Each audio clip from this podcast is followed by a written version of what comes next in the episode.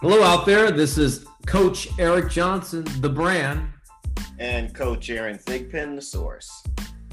Aaron, welcome, welcome, welcome, my friend. Today, we're going to talk about athletes' concentration level and back to return to play, where these athletes are kind of coming in with uh, this expectation of, I'm happy to play, but they're losing their concentration really quick. It's like they forgot that a two hour game or a one hour game or whatsoever or a race, it's like all of a sudden for like five minutes they're there and then they're gone or they haven't paced themselves correctly. So I it seems like the athletes are having a concentration for a long term period that they're having a hard time with that right now. So What's your feeling about that that concentration level with athletes during COVID times?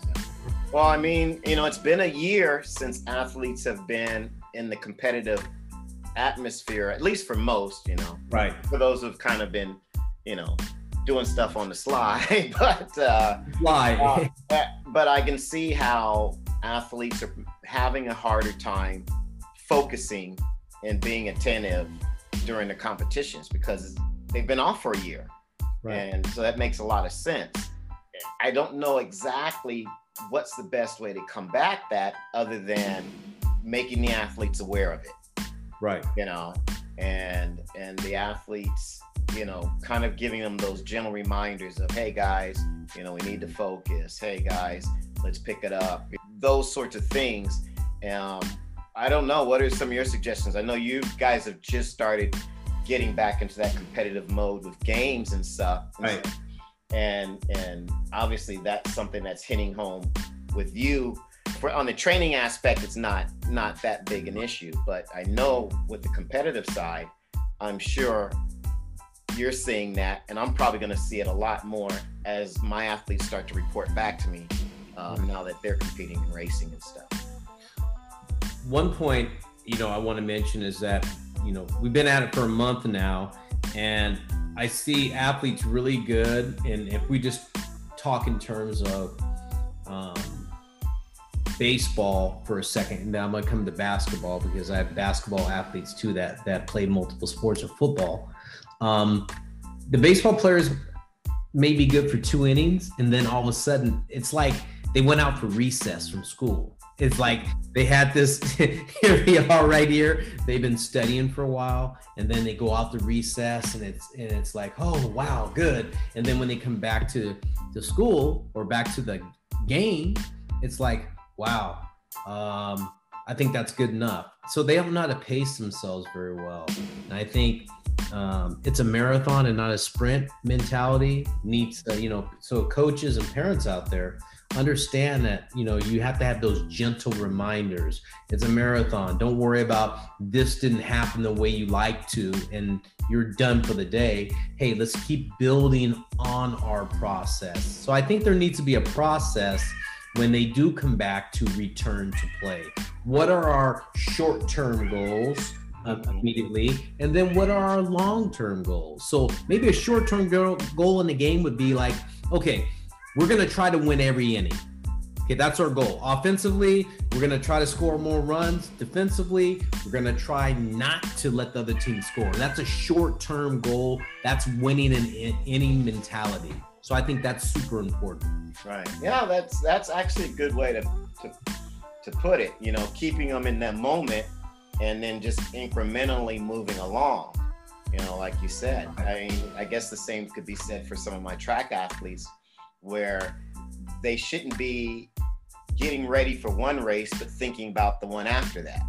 Right. And right. and just kind of staying within themselves you know at that moment. So yeah i actually think that's a that's a great idea to handle that.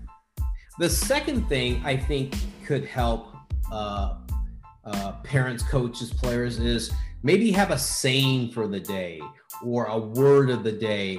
And when you start to lose your focus go right to that word. You know, mm. today's word's going to be um, speed, or yeah. today's word's going to be um, let's let's stay together, stay right. stay together, or something like that. A word, hang it up in the dugout, hang it up in the gym, hang it up, you know, and maybe have a T-shirt made for that weekend right. that says this, so players can stay in the moment right. rather than get out of the moment. You know, stay in that moment. So I think having something like that brings an athlete back to center or back into that level of concentration where they can have some sort of success, you know, or some sort of focus to keep them going towards their goal by the end of the day. No, I like that because I remember as an athlete when I was competing, if there was something that I really was working on and I wanted to execute it in a race, basically what I do is I take a piece of paper and mm-hmm. I put it in my spikes. And oh. right before I put my spikes on, there would be the piece of paper and it would say, remember your drive phase or right. relaxation or so yeah, I get that. And I think athletes can do some sort of that however they want right. and maybe just those simple cues, and they can be technical in nature, will give them a point of focus. Right. That will help keep them on track. So yeah, I, I like that. I can relate to that. Um, right. That idea.